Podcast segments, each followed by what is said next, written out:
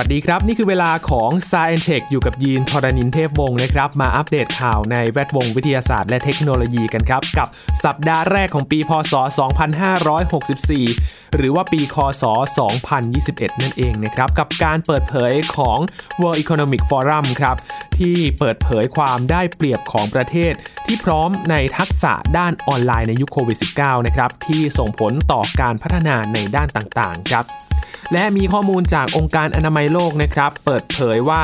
การเคลื่อนไหวร่างกายนั้นช่วยชีวิตผู้คนได้ปีละกว่า 5 ล้านคนด้วยกัน ฟังข่าวนี้ต้องตื่นตัวมาออกกำลังกายกันแล้วละครับ และรายงานจากทางการนอร์เวย์ครับที่สร้างประวัติศาสตร์ เป็นประเทศแรกของโลกนะครับ ที่ขายรถยนต์ไฟฟ้ามากกว่ารถ ที่ใช้น้ำมันแล้วละครับ เป็นแนวคิดที่จะมาช่วยในการอนุรักษ์สิ่งแวดล้อมนะครับ ลดการปล่อยมลพิษนั่นเอง และต่อเนื่องกับรถยนต์พลังงานไฟฟ้าครับ ที่บริษัทสตาร์ทอัพในสหรัฐอเมริกา พัฒนารถยนต์ไฟฟ้าที่ไม่ต้องเสียบปลั๊กชาร์จครับ แต่ว่าใช้พลังงานจากแสงอาทิตย์หรือว่าโซลาร์เซลล์นั่นเอง และปิดท้ายในวันนี้ครับกับเรื่องราวความลึกลับจากห้วงอวกาศครับ ที่นักดาราศาสตร์นั้นตรวจพบสัญญาณวิทยุลึกลับจากอวกาศ ในตำแหน่งของระบบดาวฤกษ์ Proxima Centauri ทั้งหมดนี้ติดตามได้ในสายเอ็นเทควันนี้ครับ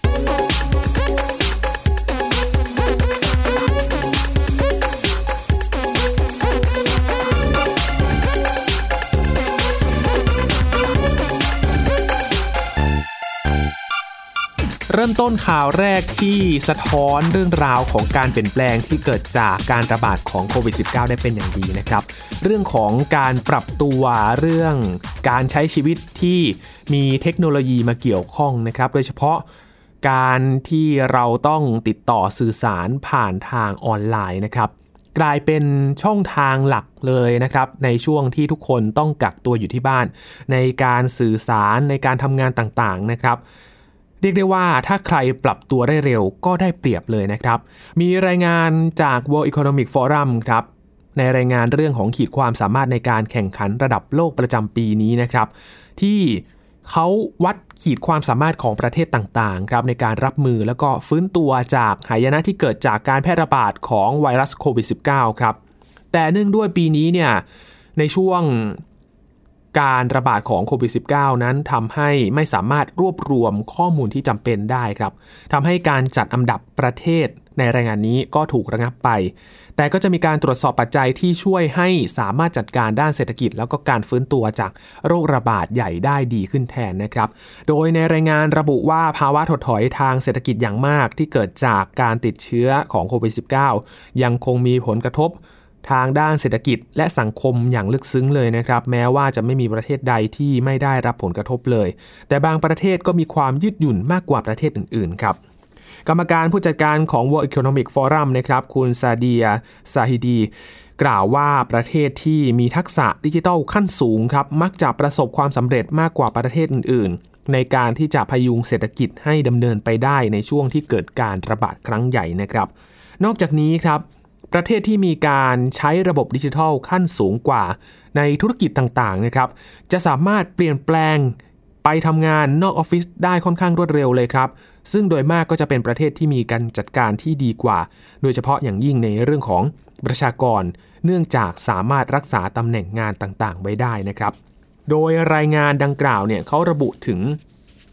ประเทศเนเธอร์แลนด์ นิวซีแลนด์ สวิตเซอร์แลนด์ เอสโตเนีย และก็สหรัฐอเมริกาครับ ถือว่าเป็นประเทศที่ดำเนินการได้ดีในเรื่องนี้ โดยผู้เขียนรายงานก็พบว่าประเทศที่มีเครือข่ายความปลอดภัยทางสังคมที่เข้มแข็ง และระบบการดูแลสุขภาพที่แข็งแกร่ง ก็สามารถต้านทานต่อผลกระทบที่เลวร้ายที่สุดของการเกิดโรคระบาดในครั้งนี้ได้เช่นเดียวกันนะครับคุณซาฮิดียังบอกอีกว่าสถาบันระหว่างประเทศหลาย ๆ สถาบัน แนะนำให้รัฐบาลของประเทศต่าง ๆ นั้นใช้มาตรการกระตุ้น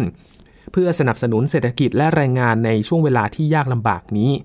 ในขณะเดียวกันครับรัฐบาลก็ควรที่จะเริ่มก้าวไปสู่ขั้นตอนที่แข็งแกร่งมากขึ้น ในการเตรียมความพร้อมสำหรับช่วงหลังการแพร่ระบาดที่คลี่คลายลงแล้วนะครับ แต่นั่นก็ไม่ได้หมายความว่ารัฐบาลจะหยุดการลงทุนหรือว่าหยุดการสนับสนุนต่อไปนะครับ โดยเรื่องนี้อาจจะไม่ใช่แผนการในระยะสั้น แต่อาจเป็นการสนับสนุนในระยะยาวสำหรับโครงการที่ จะสร้างโครงข่าย ความปลอดภัยที่ช่วยให้บรรดาคนทำงานนั้นสามารถเปลี่ยนบทบาทในปัจจุบันของตนเองเนี่ยเพื่อรับการสนับสนุนรายได้บางส่วน เพื่อให้สามารถรับการฝึกอบรมใหม่ๆ ฝึกทักษะใหม่ๆ แล้วก็เปลี่ยนแปลงไปสู่บทบาทอื่นๆ ได้ในอนาคตได้อย่างรวดเร็วนะครับ นอกจากนี้ยังมีการระบุในรายงานอีกนะครับว่า การฟื้นตัวจาก การแพร่ระบาดของโคโรนาไวรัสสายพันธุ์ใหม่หรือว่าโควิด -19 นี้สำหรับประเทศที่มีรายได้ต่ำ หรือประเทศที่มีระดับหนี้ค่อนข้างสูง นั้นอาจจะยากกว่าประเทศที่เศรษฐกิจก้าวหน้านะครับ และจำเป็นต้องมีข้อตกลง ความร่วมมือระหว่างประเทศเพื่อสนับสนุนประเทศเหล่านี้ในระยะสั้น เพื่อให้ประเทศดังกล่าวนั้นสามารถก้าวไปข้างหน้าต่อไปได้ และคุณไซดียังบอกอีกนะครับว่า ประเทศเหล่านั้นจำเป็นต้องได้รับการสนับสนุนจากประชาคมระหว่างประเทศ เป็นระยะเวลาหนึ่งเพื่อให้สามารถฟื้นตัว จากผลกระทบที่เลวร้ายของโควิด -19 ที่มีต่อเศรษฐกิจในประเทศนั้นๆ ได้นะครับ จะเห็นได้ว่าตัวอย่างของประเทศต่างๆ ที่ระบุในรายงานชิ้นนี้นะครับ มีเรื่องของระบบการวางแผนงานที่เกี่ยวข้องกับเทคโนโลยีเกี่ยวกับดิจิทัลเนี่ยค่อนข้างสูงเลยทีเดียวทำให้ปรับตัวได้ง่าย และ ปรับตัวได้อย่างรวดเร็วด้วยนะครับ เพราะฉะนั้นจะเห็นได้ว่าทักษะทางออนไลน์เนี่ยถือว่าจำเป็นมากๆเลยนะครับ เมื่อเกิดวิกฤตเกิดขึ้น การทำงานเกิดได้ทุกที่ครับทำให้เรานั้นทำงานได้ทุกที่ แล้วก็ติดต่อสื่อสารได้อย่างรวดเร็วนะครับ ก็เป็นอีกหนึ่งปัจจัยที่จะต้องเสริมกันในอนาคตนะครับสำหรับประเทศไหนที่ยังคงขาดทักษะนี้ไปอยู่ จะต้องเร่งเสริมทักษะเพื่อที่จะ ทำให้อยู่รอดในสถานการณ์วิกฤตได้นะครับ ซึ่งสถานการณ์โควิด -19 ก็เป็นอีกหนึ่งตัวอย่างที่ชัดเจนนะครับ ที่ทำให้ต้องปรับตัว ให้ได้อย่างรวดเร็ว เพราะว่าการระบาดเนี่ยไม่สามารถหยุดได้นะครับ จะระบาดได้ทุกที่ทุกเวลาเลย การปรับตัวได้อย่างรวดเร็วก็เป็นสิ่งสำคัญที่เกิดขึ้น โดยเฉพาะการใช้ทักษะออนไลน์ที่มาเกี่ยวข้องนะครับต่อเนื่องกันที่รายงานจากองค์การอนามัยโลกกันบ้างครับ หรือว่า WHO นะครับ มีรายงานที่ระบุว่าผู้ที่เคลื่อนไหวร่างกายอยู่เสมอ ช่วยลดโอกาสการเป็นโรคหัวใจและก็โรครายอื่น ๆ ได้ครับ โดยองค์การอนามัยโลกได้แนะนำให้ผู้คนนั้นเคลื่อนไหวร่างกายอยู่เสมอครับเพื่อสุขภาพที่ดีขึ้น โดยหน่วยงานด้านสุขภาพของสหประชาชาติก็ยังกล่าวนะครับว่า กิจกรรมทางกายในช่วยป้องกันการเสียชีวิตของผู้คนได้ถึงปีละ 5 ล้านคนเลยนะครับ จากสถิติของ WHO แสดงให้เห็นว่าผู้ใหญ่ราว 25%และเยาวชน 80% มีการเคลื่อนไหวร่างกายไม่เพียงพอครับ และโดยทั่วไปผู้หญิงและเด็กผู้หญิงจะเคลื่อนไหวน้อยกว่าผู้ชายและเด็กผู้ชาย ซึ่ง WHO กล่าวว่าสิ่งนี้ส่งผลเสียต่อทั้งสุขภาพของมนุษย์ และสุขภาพของเศรษฐกิจโลกด้วยครับ ในรายงานนี้ยังระบุด้วยว่าการออกกำลังกายนั้นสามารถช่วยป้องกันโรคหัวใจ โรคเบาหวานประเภทที่2นะครับโรคมะเร็ง และก็อาการประสาทรับรู้ถดถอย ซึ่งทำให้เป็นอัลไซเมอร์ก็ลดลงไปด้วยนะครับและยังระบุด้วยว่าการมีกิจกรรมทางกายไม่เพียงพอเนี่ยจะทำให้สังคมมีช่องโหว่ทางเศรษฐกิจได้ครับ เนื่องจากว่าค่าใช้จ่ายในการดูแลรักษาสุขภาพของผู้คนทั่วโลก อยู่ที่ประมาณ 54,000 ล้านดอลลาร์ต่อปีนะครับ รวมทั้งค่าใช้จ่ายเพิ่มเติมอีก 14,000 ล้านดอลลาร์สำหรับประสิทธิภาพในการทำงานที่สูญเสียไปอีกด้วยนะครับ สุขภาพไม่ดีค่าใช้จ่ายเรื่องของการไปหาหมอหาการรักษาก็เพิ่มขึ้นด้วยนะครับทำให้ค่าใช้จ่ายในด้านนี้ก็สูงขึ้นตามไปด้วยนะครับผู้อำนวยการฝ่ายส่งเสริมสุขภาพขององค์การอนามัยโลกครับกล่าวว่าตอนนี้ยังไม่สายเกินไปนะครับที่จะเริ่มเคลื่อนไหวร่างกายครับและการทำกิจกรรมทางกายทุกประเภท ไม่ว่าจะเป็นการเดินการปั่นจักรยาน การเต้นรำการแดนซ์ต่างๆนะครับทำงานบ้าน หรือแม้แต่ทำสวนครับ ก็สามารถช่วยต่อต้านอันตรายที่เกิดจากการนั่งอยู่กับที่เป็นเวลานานเกินไปได้ เพราะว่าในยุคนี้ยุคที่ทำงานออฟฟิศเป็นหลักนะครับนั่งอยู่กับที่อยู่หน้าคอมพิวเตอร์ อาจทำให้การเคลื่อนไหวร่างกายน้อยลงไป นอกจากนี้ WHO ยังแนะนำให้ ใช้ชีวิตอย่างกระฉับกระเฉงมากยิ่งขึ้นครับในช่วงการระบาดของโควิด -19 นี้ หากไม่เช่นนั้นก็จะเสี่ยงต่อการที่จะทำให้เกิดโรคระบาดใหญ่อีกครั้ง อันเป็นผลมาจากพฤติกรรมที่นั่งนั่งนอนนอนอยู่เป็นประจำนี่แหละครับ แนวทางปฏิบัติฉบับใหม่ขององค์การอนามัยโลกนะครับก็ได้แนะนำให้ประชากรวัยผู้ใหญ่ เข้าร่วมกิจกรรมแอโรบิก ระดับปานกลาง ถึงระดับเข้มข้นอย่างน้อยสัปดาห์ละ 150-300 นาทีครับ เฉลี่ยวันละ 60 นาทีสำหรับเด็กและวัยรุ่นนะครับ และมีหลักฐานก็แสดงให้เห็นนะครับ ว่าพฤติกรรมนั่งอยู่กับที่ไม่เคลื่อนไหวอยู่เสมอนั้นเป็นอันตรายต่อสุขภาพของคนเราครับ เพิ่มความเสี่ยงต่อการเป็นโรคไม่ติดต่อ อย่างเช่นโรคหัวใจ แล้วก็มีหลักฐานที่ชี้ให้เห็นว่าหากเรามีความกระฉับกระเฉงมากยิ่งขึ้นนะครับ ก็จะสามารถรับมือกับอันตรายที่เกิดจากการนั่งติดที่มากเกินไปได้ด้วยครับ นอกจากนี้แนวทางปฏิบัติขององค์การอนามัยโลกยังให้ความสำคัญ กับประโยชน์ด้านสุขภาพของกิจกรรมทางกายสำหรับผู้พิการด้วยนะครับ และแนะนำให้ผู้ที่มีอายุ 65 ปีขึ้นไป เข้าร่วมกิจกรรมที่ช่วยเสริมสร้างปรับสมดุล และการประสานงานของกล้ามเนื้อเพื่อช่วยป้องกันการหกล้ม และทำให้สุขภาพดียิ่งขึ้นด้วยครับ ฟังข่าวนี้อย่างที่ยีนโปรยไว้ในช่วงต้นรายการนะครับ ว่าต้องหันมาขยับขยื่นร่างกายกันแล้วละครับ เพื่อสุขภาพที่ดีนะครับ อย่างน้อยก็ เดินออกกำลังกายบ้างเคลื่อนไหวไปมาบ้างนะครับ เพื่อที่จะสร้างความกระฉับกระเฉงให้กับร่างกายทำให้เราสุขภาพดี อย่างน้อยเคลื่อนไหวสักนิดก็ยังดีนะครับ ในช่วงที่เราต้องกักตัวอยู่ที่บ้านแบบนี้ด้วยนะครับ นั่งอยู่นิ่งๆ ก็อาจจะไม่ค่อยดีสักเท่าไหร่นะครับ เคลื่อนไหวร่างกายแล้วก็แนวทางหนึ่งครับตอนนี้ฮิตกันเหลือเกินนะครับออกกำลังกายที่บ้านนะครับก็เป็นเทรนด์หนึ่งตอนนี้ที่จะส่งเสริมให้เราสุขภาพดีได้ด้วยนะครับ ช่วงนี้พักกันก่อนครับช่วงหน้ามาอัปเดตความคืบหน้าเกี่ยวกับ เรื่องของรถยนต์ไฟฟ้ากันบ้างครับ ที่นอร์เวย์ตอนนี้สร้างประวัติศาสตร์เป็นประเทศแรกแล้วนะครับ ที่ขายรถไฟฟ้าได้มากกว่ารถที่ใช้น้ำมันอีกนะครับ ติดตามได้ในช่วงหน้ากับสายเอ็นเทคครับ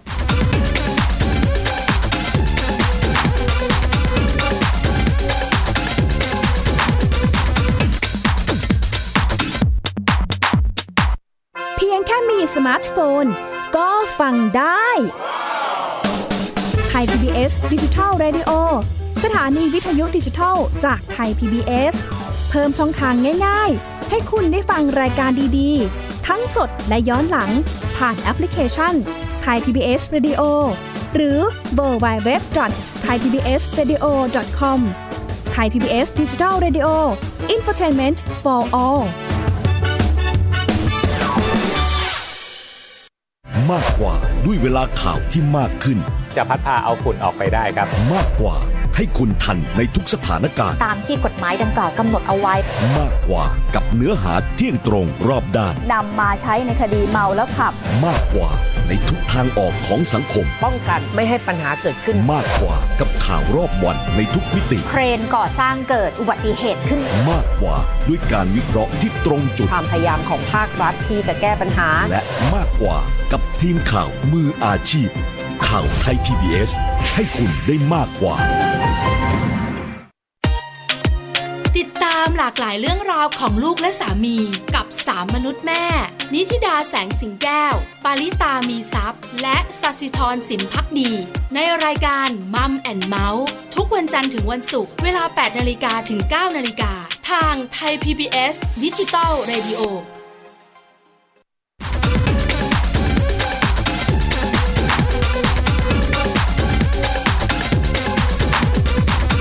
ลับมาติดตาม Science Tech กันต่อนะครับ ช่วงนี้มาอัปเดตเรื่องราวของเทคโนโลยีเกี่ยวกับรถยนต์ไฟฟ้ากันบ้างครับ ซึ่งเป็นเทรนด์ที่ถูกพูดถึงมากยิ่งขึ้นเรื่อยๆนะครับ แล้วก็จับตาในปี 2021 นี้นะครับ ที่จะนำไปสู่การพัฒนารถยนต์ไฟฟ้าในประเทศต่างๆ มากยิ่งขึ้นด้วยนะครับ สิ่งที่เห็นได้ชัดเลยเกี่ยวกับการพัฒนารถยนต์ไฟฟ้าในกลุ่มประเทศต่างๆ นั้น ต้องจับตาที่ประเทศในแถบยุโรปนะครับที่ ประกาศนโยบายมาอย่างชัดเจนแล้วนะครับว่ากำหนดภายใน 30 ปี 40 ปีนั้นจะไม่ขายรถยนต์ที่ใช้น้ำมันกันแล้วครับ อย่างเช่นนอร์เวย์ครับที่ตอนนี้สร้างประวัติศาสตร์แล้วนะครับ เป็นประเทศแรกของโลกครับ ที่มีสัดส่วนการขายรถยนต์ไฟฟ้ามากกว่ารถใช้น้ำมันแล้วครับ เป็นรายงานจากทางการนอร์เวย์เลยนะครับที่ระบุว่าในปี 2020 ที่ผ่านมาครับมากกว่าครึ่งหนึ่งของรถยนต์ใหม่ทั้งหมดที่ขายในนอร์เวย์เป็นรถยนต์พลังงานไฟฟ้าครับและถือว่าเป็นประเทศแรกในโลกที่มียอดขายรถยนต์ไฟฟ้ามากกว่ารถยนต์ที่ใช้น้ำมันด้วยนะครับ รายงานของสภาข้อมูลการจราจรทางบกของนอร์เวย์ครับระบุว่า จากการสำรวจยอดขายรถยนต์ในนอร์เวย์เมื่อปีที่แล้วนะครับ พบว่ามีผู้บริโภคซื้อรถยนต์ไฟฟ้าไป 54.3%ครับเพิ่มขึ้นจากในปี 2019 ที่อยู่ในระดับ 42.4%ครับและเมื่อพิจารณาที่เดือนธันวาคมที่ผ่านมาเพียงเดือนเดียวเท่านั้นนะครับ พบว่ายอดขายรถยนต์ไฟฟ้าเพิ่มสูงขึ้นถึง 66.7%ถือว่าสูงที่สุดเป็นสถิติใหม่รายเดือนเลยนะครับ โดยรถยนต์ไฟฟ้าที่ขายดีที่สุดในนอร์เวย์4อันดับแรกนะครับ นั่นก็คือ Audi e-tron นะครับ Tesla Model 3 นะครับ Volkswagen ID3 แล้วก็ Nissan Leaf นั่นเองครับ เป็นรถยนต์ไฟฟ้าทั้งหมดเลยนะครับ รัฐบาลนอร์เวย์เขาตั้งเป้าว่าจะกำจัดรถยนต์ที่ใช้พลังงานจากน้ำมันหรือว่าก๊าซธรรมชาติ ให้หมดไปภายในปี 2025 นี้นะครับ นับจากนี้อีกประมาณ 4 ปีเท่านั้นครับ โดยใช้มาตรการจูงใจหลายอย่างเลยนะครับ เพื่อให้ประชาชนนั้นหันมาใช้รถยนต์ไฟฟ้า รวมทั้งการยกเว้นภาษีรถยนต์ และการอุดหนุนจากภาครัฐด้วย ให้แก่บริษัทผู้ผลิตรถยนต์ไฟฟ้านะครับที่จะอุดหนุนในการผลิตรถยนต์ไฟฟ้าให้มากขึ้นนั่นเองนะครับ จะเห็นได้ว่าเป็นการสนับสนุนทั้งจากภาครัฐเองนะครับ ที่ดันเต็มที่เลยครับ ที่จะทำให้รถยนต์ไฟฟ้าใช้ได้อย่างแพร่หลายมากขึ้นนั่นเองนะครับ และพูดถึงรถยนต์ไฟฟ้าครับมีแนวคิดในการพัฒนารถยนต์ไฟฟ้าที่น่าสนใจเลยนะครับ เพราะว่าถ้าจะใช้ขับเคลื่อนเนี่ยก็ต้องชาร์จไฟกันก่อนนะครับ และส่วนใหญ่ก็ต้องมีการเสียบปลั๊กชาร์จ และจะต้องมีจุดชาร์จไฟด้วยใช่ไหมครับ แต่ว่ามีแนวคิดหนึ่งครับ โดยบริษัทสตาร์ทอัพในสหรัฐอเมริกาครับเขาพัฒนารถยนต์ไฟฟ้า ที่เขาบอกว่าไม่ต้องเสียบปลั๊กชาร์จพลังงานเลยครับ แต่ว่าใช้พลังงานไฟฟ้าที่ได้จากแผงโซลาร์เซลล์ที่ติดตั้งบนหลังคารถ มาผลิตกระแสไฟฟ้าให้ครับ และจัดเก็บในแบตเตอรี่ด้วย ภายใต้แนวคิดขับเคลื่อนด้วยพลังงานแสงอาทิตย์นั่นเองนะครับ โดยเปลี่ยนรูปแบบของรถยนต์ส่วนบุคคลสำหรับใช้งานภายในตัวเมืองอย่างที่ไม่เคยเกิดขึ้นมาก่อนครับรถยนต์พลังงานไฟฟ้าติดตั้งเทคโนโลยี Nevo Charge ครับ ตัวรถสามารถขับเคลื่อนได้ระยะทางประมาณ 64 กิโลเมตรต่อวัน หรือว่าปีละประมาณ 17,700 กิโลเมตรนะครับ โดยบริษัทระบุว่าจากการวิจัยผู้ขับรถยนต์ในสหรัฐอเมริกา จะขับรถยนต์เป็นระยะทางประมาณ 46 กิโลเมตรต่อวันครับซึ่งพลังงานไฟฟ้าที่ถูกผลิตจากแผงโซลาร์เซลล์สามารถผลิตได้อย่างเพียงพอ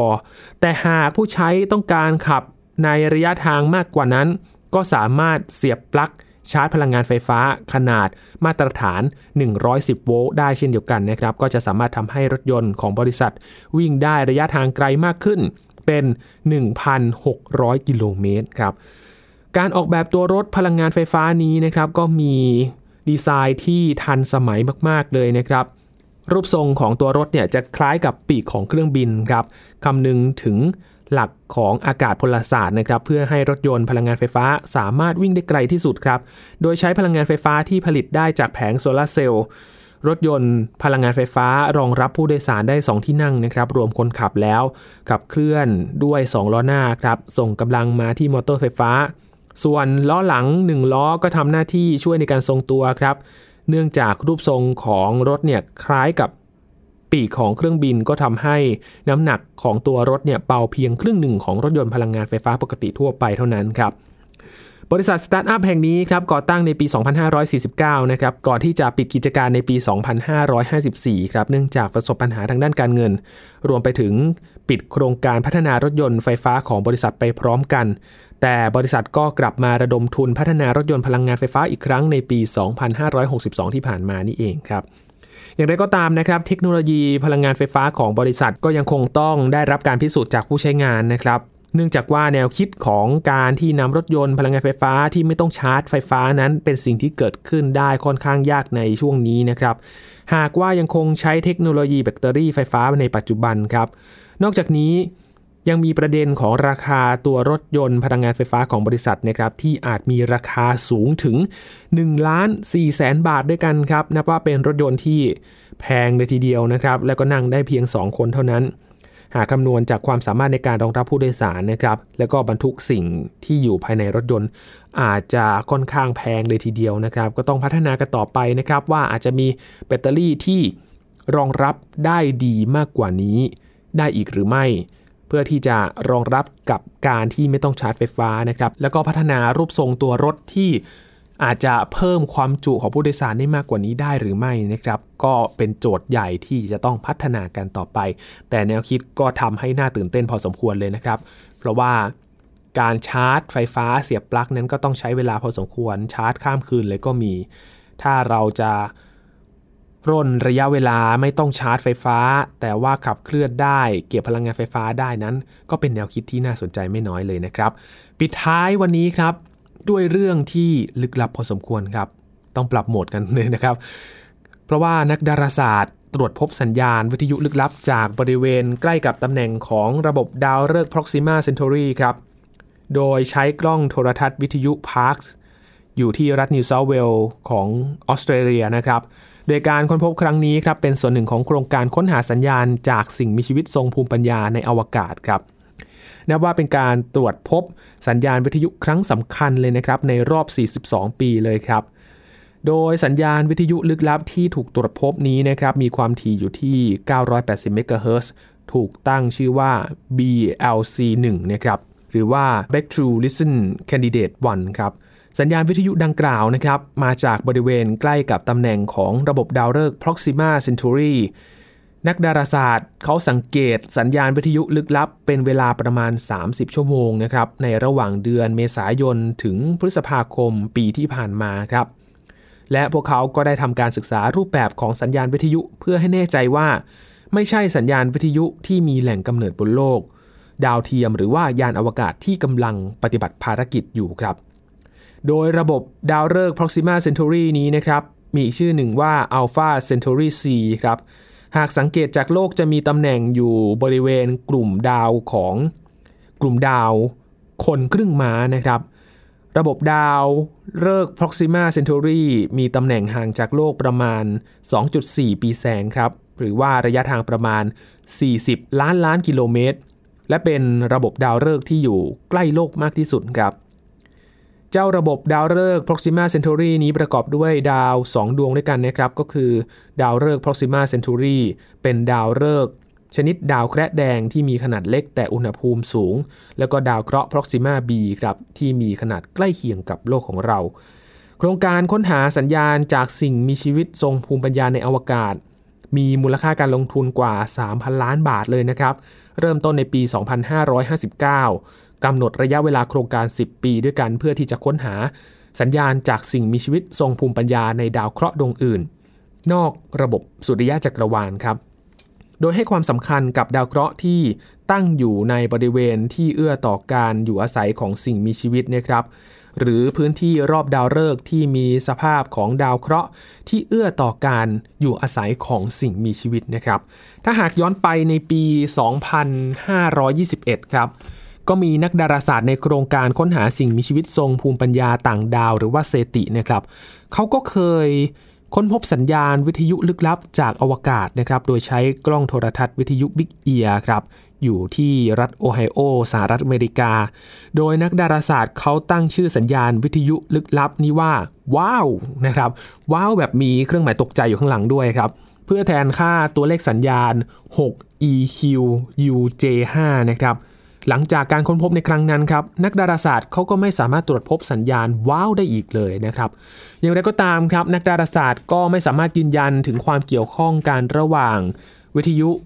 สัญญาณวิทยุลึกลับ BLC1 ที่ถูกค้นพบในปี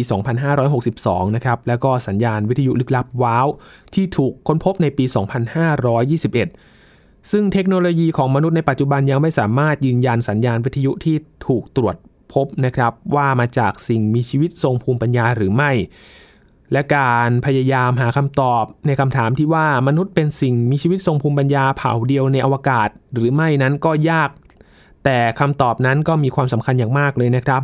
คำตอบที่ได้รับอาจจะเป็นเรื่องที่น่ายินดี หรือว่าเป็นเรื่องที่น่าตื่นเต้น หรือว่าเป็นเรื่องที่น่าสะพรึงกลัวในเวลาเดียวกันก็อาจเป็นได้ครับ เพราะว่าเราก็ยังไม่รู้นะครับว่า ยังมีใครที่อยู่ในอวกาศนี้อีกมากมาย เพราะว่าระยะทางการเดินทางไปถึง การที่เราไปสำรวจถึงนั้นก็ห่างไกลกันเหลือเกิน ต้องใช้เทคโนโลยีที่ขั้นสูงพอสมควรเลยนะครับ กว่าจะหาคำตอบได้ ก็ต้องเดินหน้าศึกษากันต่อไป แต่ว่าเสียงลึกลับจากอวกาศนี้